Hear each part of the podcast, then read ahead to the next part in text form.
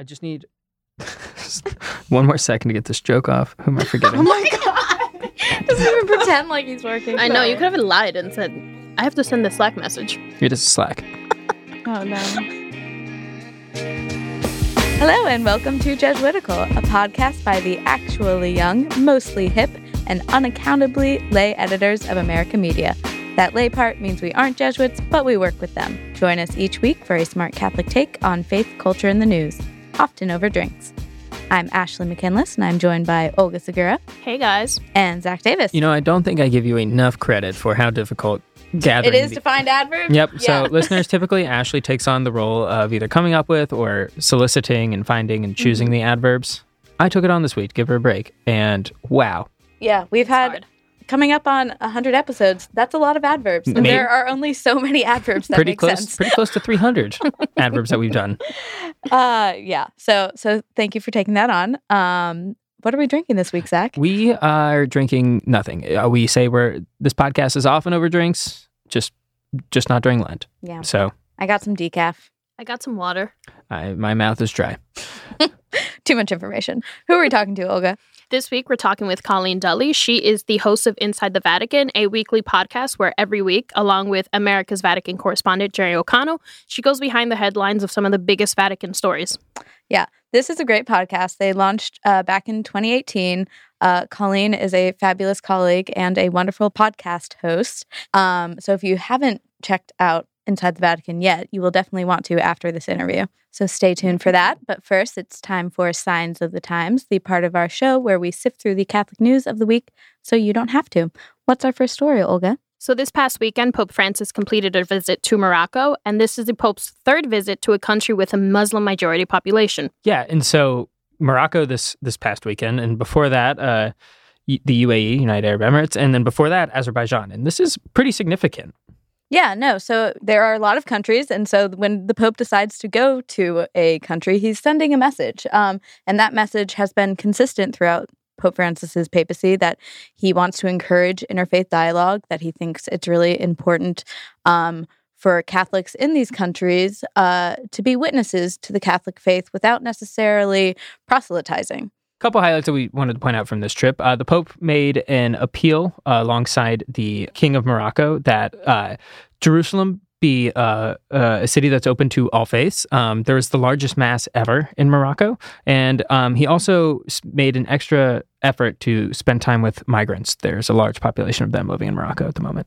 But I thought we could maybe talk about, Ashley, as you mentioned, sort of the emphasis that the Pope has placed on dialogue. He said that it's not the same as proselytizing, right? We are not just engaging these people because we want to convert them. And Catholics really should become comfortable with small numbers of Christians in non-Christian environments, right? It's not our goal to baptize all those people. As Catholics, the United States is more Christian than a lot of Western Europe, but we live in New York City where, there are a lot of nominal Catholics, maybe, but maybe not a ton of people in church every single weekend. And so what is our role as young people living in a city like that? Right. And even if we have a lot of Catholics now, it's the number keeps going down, the people who identify, and we can either wring our hands over that, or as Pope Francis says, we are just supposed to be like Jesus in the world. And that is much harder. What's our next story, Ashley? So a group of Catholic priests in Poland had a book burning this past weekend in which they burned copies of Harry Potter and other books and objects that they considered to be sacrilegious. And this burning became public because the group shared photos of this on Facebook. Yeah, and the headlines everywhere were, "Priests burn Harry Potter books." And I was sort of struck by that because when I read the story, the more important detail to me seemed to be that they burned an African tribal mask, Hindu and Buddhist religious objects. And I was like, okay, yes, they burned the Harry Potter books, all of our beloved childhood fantasy series. But also they were just very offensively burning other entire groups of people's religious objects. So I don't know what's up with that. As a headline writer myself, I know exactly why people did that, but still troubling. Yeah. Zach, what's our next story? A video was posted to Twitter showing people wearing Northern Ireland soccer jerseys chanting, "We hate Catholics, we hate Roman Catholics," to the tune of the 1987 hit song, "I Think We're Alone Now" by Tiffany. And the Irish Football Association immediately condemned the incident, and they are working to ban the people in the video from getting tickets to any Northern Ireland games. Yes. Well, as a Catholic of Irish origin. I found this very offensive. And it goes against what Pope Francis has said sports should be, which is something that brings people together, builds bridges across different cultures. So this was a little disheartening. So just context is that there's been a lot of interreligious violence in very recent memory with the troubles in Ireland and Northern Ireland. And so there's a lot of potential for stuff like this to spill over into very, very fresh wounds in this country. And so, as you said, Ashley, sports could be unifying us, and instead, so often they divide us. What's our next story, Olga? So in a letter published in Notre Dame's student newspaper, The Observer, a mother complained about women who wore leggings to church and the effect that it has on her four Catholic sons. Yeah, so this sparked a lot of outrage on campus. Women had a day of protest in which they wore leggings. But basically, this mother's point was that when, you know, leggings are very form-fitting clothing, and that when women wear them, it's very difficult for men like this woman's sons to not look at their rear ends. What were your two reactions to this story? Honestly, I found this extremely frustrating as someone who, when I was 12 or 13, I heard often from people in my family, my parents, who were like, you can't wear bikinis because you'll get ogled by men and you need to avoid that. So seeing something like this, I find it so problematic because you're placing the onus on women and what we wear, how we behave, and the effect that it has on men. Like, we shouldn't be responsible for the actions of the men around us. Yeah, I, to be honest, was a little surprised by how outraged people were. Like, I don't think it's that surprising that a middle-aged Catholic woman is calling on younger Catholic women to dress more modestly. Like, that seems kind of like boilerplate views of what you would expect someone in that station of life to want. And so, I don't know, I guess, yeah, like, I wear leggings, but I'm not worried about, you know, Marianne White coming to steal them from me. And I think it shows a level of, like, maybe...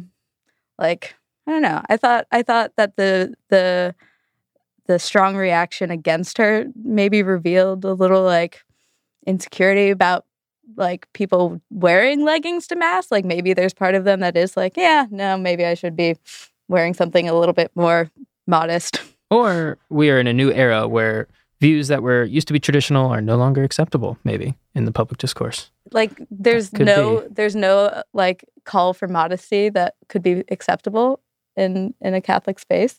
I don't feel like that's true. I don't think that's what I said. Yeah. But you said views that used to be traditional are no longer acceptable. Yeah, I just meant this instance. I did not say there's no discussion about modesty. We can't. Look, I don't like anyone policing women's bodies or, like, contributing to rape culture by saying it's women's responsibility to dress modestly so that men do not harass them. I just don't think this woman is, like, deserves to be the object of so much fury. But that's just me. What's our next story, Zach? Tuesday, April 2nd, the Vatican released Christ Lives, which was Pope Francis's apostolic exhortation that was following the Synod on Young People, the Faith and Vocational Discernment. And so what this basically means is we were waiting on a letter. We didn't know if it was going to come out or not. But this sort of adds to official church teaching the Pope's thoughts and the Catholic Church's thoughts on how it should relate to young people in the world. Right. And so a couple of takeaways from this document. First, the Pope acknowledges very clearly that some young people just see the church as irrelevant or a nuisance, and not without reason. They see the sexual and financial corruption, the ineffective clergy, the bad homilies, and they think, why do I need to listen to the church anymore? Another observation that I found was that he encouraged young people to take risks and to not be afraid to make mistakes, and said that this restless energy that young people have is something that could really help out the church. Yeah, and I guess something that I thought when I was reading this I needed to keep in mind is that there are really three audiences that he's speaking to. One being young people themselves. He's, you know, making an appeal to them. There are also those that work with young people, and so things that they should be keeping in mind when they're guiding and ministering to young people. And then also those in the church that really don't think they need to pay attention to young people. And I think having that in mind when you're reading the document is super important. Yeah, that was something that as I was reading it, I kept having to remind myself of, because I would read a section and be like, is this directed to me as a young person, as someone working in the church? So I think that's definitely helpful context to give our listeners as well. So within that context, he touched on a lot of different issues. He talked about the plight of young people in the context of war and poverty, a lot about migration, sexual abuse, digital culture. And so we're not going to do a deep dive on all of those right now, but you can read the 200 pages if you want, or a summary on America's website. One thing that jumped out at me is when he was talking about youth ministry, he made the point that efforts should not be targeted at like the select few and creating, you know, exclusive communities where like the good Catholics go. And that was my experience, especially in college. Like I felt like the Catholic student ministry was like this elite group of Catholics who like did all like sat together at mass and did the Eucharistic adoration together and like had their own social activities. And there was not a lot of outreach to people who might be a little bit more on the peripheries of the church in college. So I appreciated Pope Francis making that point. I feel like I needed to hear that as one of those elite Catholic kids that was super Catholic in high school and college. Olga, what did you think? What was your sort of takeaway from the document? Even though it's so long, we obviously haven't read it all, right? So we all got a summary that we got to look at today. Right. So I think my biggest takeaway, I was kind of frustrated by it, the final document that came out of the Synod had a lot of really strong language about the role of women in decision-making processes in the church. And then to just kind of see Pope Francis basically not include any of this language in his exhortation, you know, he has lines where he's like, you know, some young women believe that there aren't enough role models in the church. Like, yeah, we do, but also like, please address this leadership question that is a huge issue to so many people. Yeah, and that point was brought up in the press conference that happened at the Vatican today about the exhortation. And the point was made that Pope Francis hopes this document is read in conjunction with the final document that came out of the Synod, but it would have been nice to hear it in Pope Francis's own words. Yeah, definitely. It is a long document, and so it is worth, as you have time, getting in to read it for yourself. But as we mentioned, there is just like a 12-page summary, which takes long enough. And we'll put links to that in our show notes. You can find that at americamagazine.org/Jesuitical.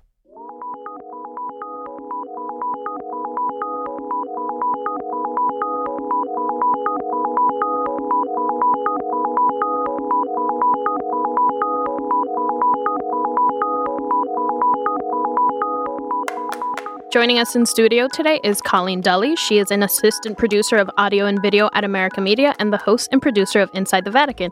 Welcome to Jesuitical, Colleen. Thanks for having me. We're super excited. We love having more women on the show to make Zach feel uncomfortable, especially when it's like a female coworker. Wait, yeah, it's always good. Wait, who said I was uncomfortable? Just kidding. I just needed to troll you.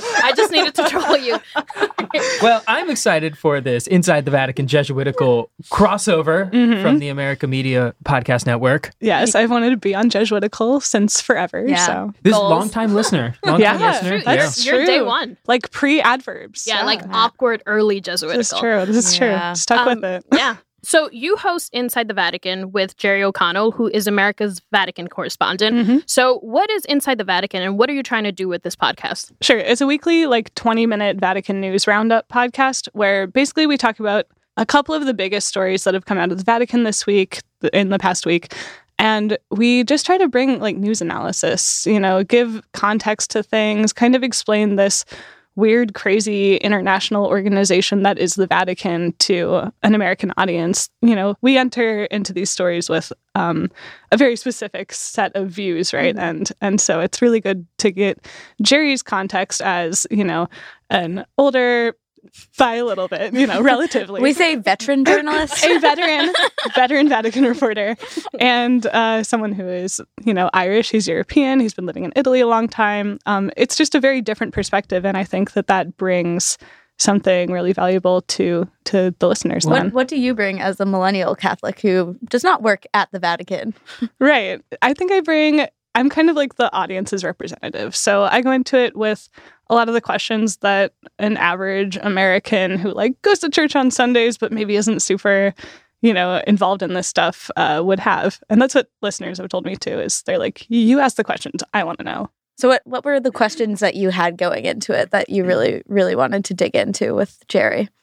You know, I think it was just like, I definitely had a tendency when I went in to, you know, if I didn't see progress being made in the Vatican that I wanted to see, I would just automatically read like malice into it, right? Or things like that, where it's easy to get caught up in this like Twitter troll kind of culture. Because you started this in the middle of this new wave of sex abuse allegations. And so I think a lot of people were looking to the Vatican and asking themselves, like, why is this reform taking so long? Right.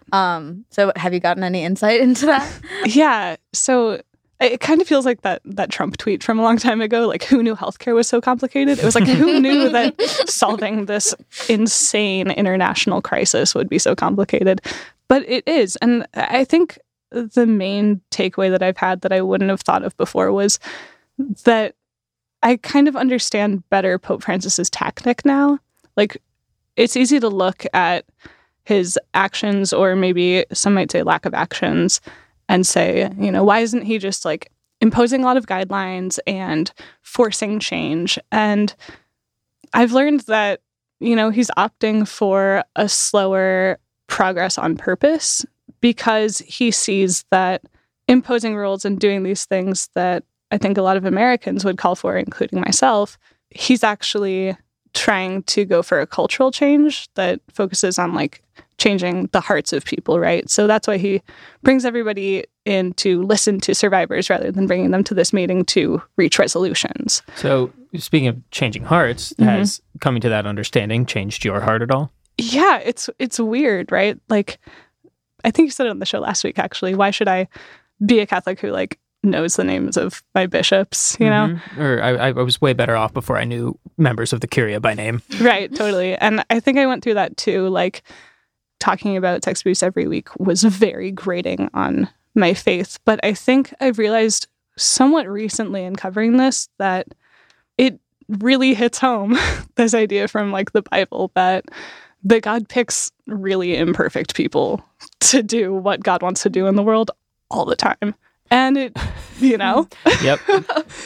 And I think it also teaches me a little bit about, like, there are certain things that'll happen that if you're analyzing the Vatican from a purely like political perspective and seeing all the people who work in it as political operators, that they'll do things that sometimes make no sense. And you realize that like what's driving them sometimes, hopefully, is like the Holy Spirit. So we hope and pray. Yeah, right, exactly. Right. Yeah, that was what when we last week we talked about, like, the intrigue around the Vatican conclave that elected Pope Francis, which I know you also talked to Jerry about, right. How it can seem kind of like a U.S. political election with totally. Like backstabbing and alliances. Yeah. But we midterms. Yeah. Do you think there is a healthy way to follow Vatican news? Do you think there is a temptation to like look at it in too political a fashion or to care too much about it? Like, do we really need to be putting this much of our attention into the Vatican news? Like, should we not be paying attention to what's going on in our own parishes? No. Do we even need your podcast? That's just asking. I think you need my podcast in the same way that your listeners need Signs of the Times on this show, right? It's, let me dig through this stuff so you don't have to. Right. Nobody should have to follow this stuff super closely.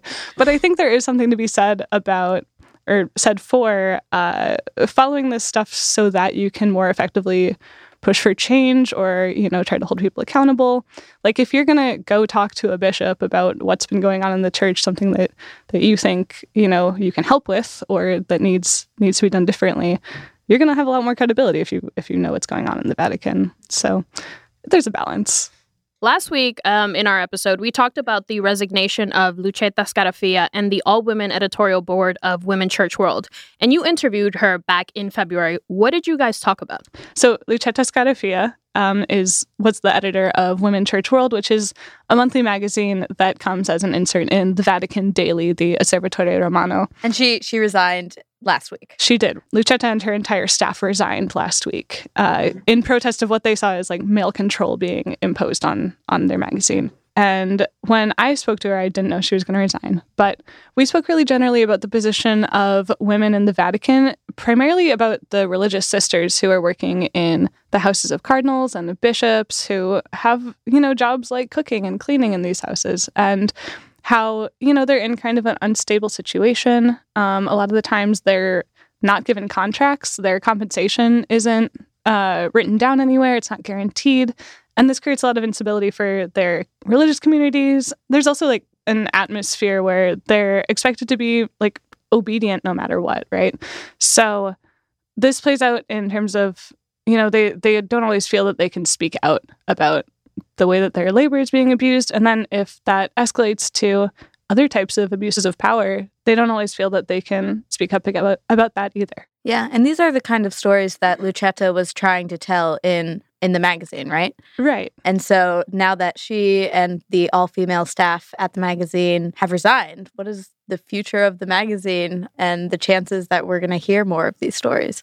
Yeah, well, that's hard to say right now, right? Lucetta resigned in part because she saw the new editor of the Osservatore Romano, who is named Andrea Monda, she saw him as kind of overstepping his power and trying to influence the magazine too much and undermine their voices. And when she resigned, you know, he kind of denied this, but then he also said he fully intends for the funding to be set aside for Women Church World and for them to continue. It's not clear yet who's going to be on the editorial board, so it's not clear, you know, how much of a change there's going to be when they bring in the new staff or who those new staff members will be. What were some of the specific things that she was alleging in terms of editorial oversight? Lucetta said that Andrea, when he came in, threatened to take over as editor of the magazine, the women's magazine. And, you know, he denied that. I haven't seen that, like, verified anywhere except for when Lucetta said it. Yeah.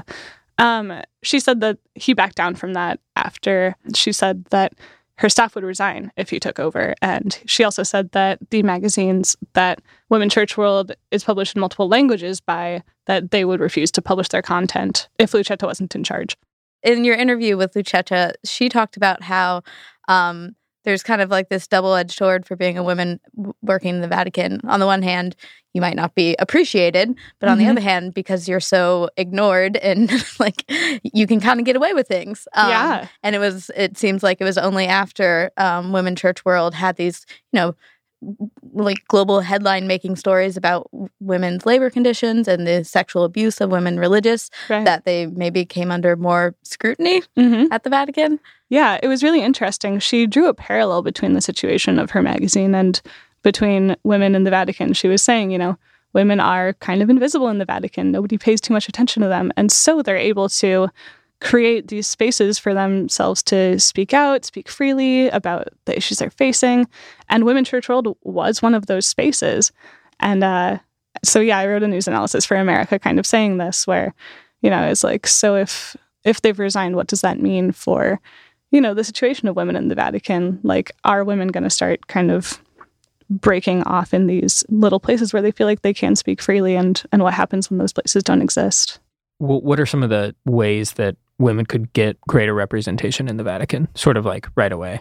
Yeah, well, one of the things that Lucetta was pushing for was women cardinals, right? There's no canon law obstacle to that. That could happen tomorrow, right? But Pope Francis probably won't make it happen. I think, you know, questions of ordination get really hairy, and they're probably not something that we want to get into on here. But I think we kind of need to divorce the idea of Vatican leadership from the question of ordination, right? Like, you don't need to be ordained to hold high up decision-making positions in the Vatican. You don't need to be able to, like, consecrate the host and mass in order to be an effective leader. So I think that, you know, one thing that would be really great would be just starting to put women into, you know, positions of leadership without it becoming a fight about ordination every time.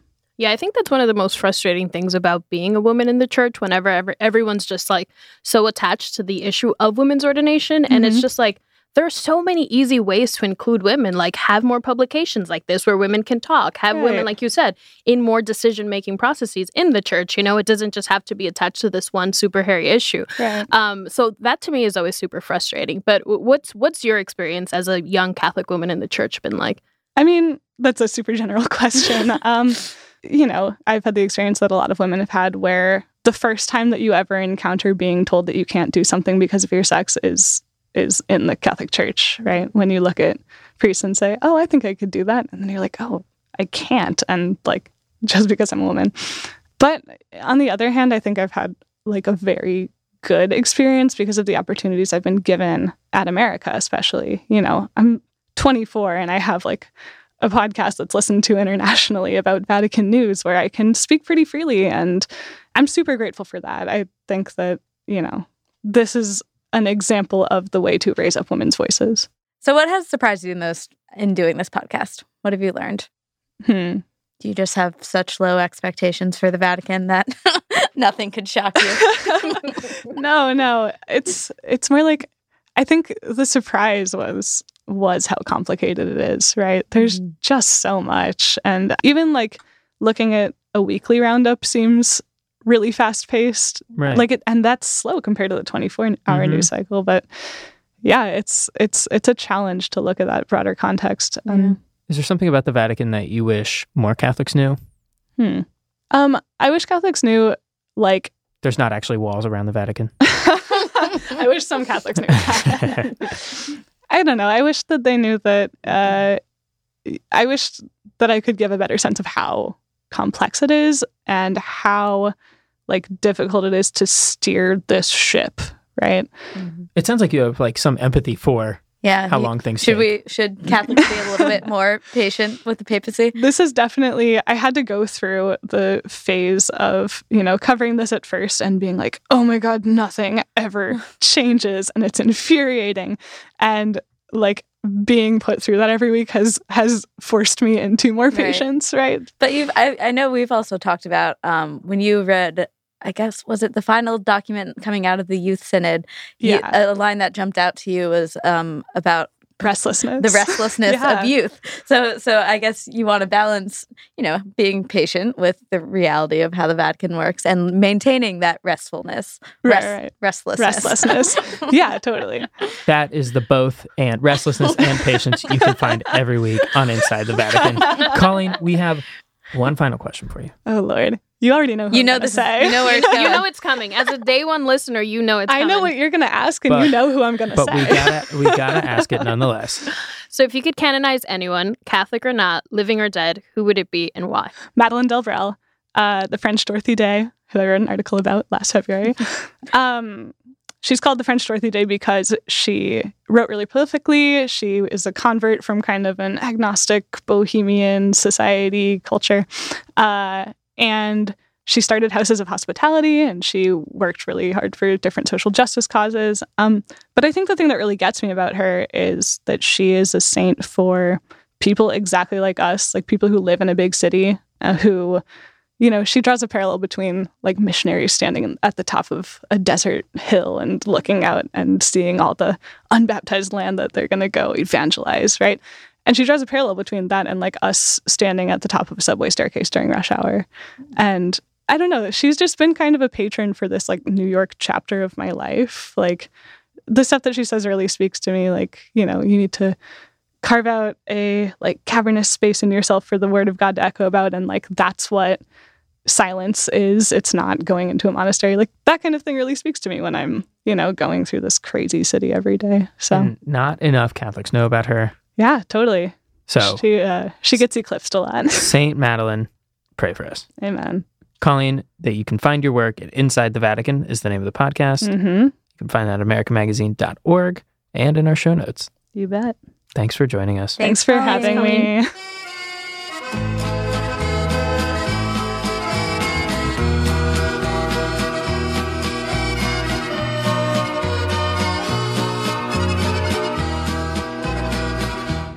All right, now it's time for some housekeeping.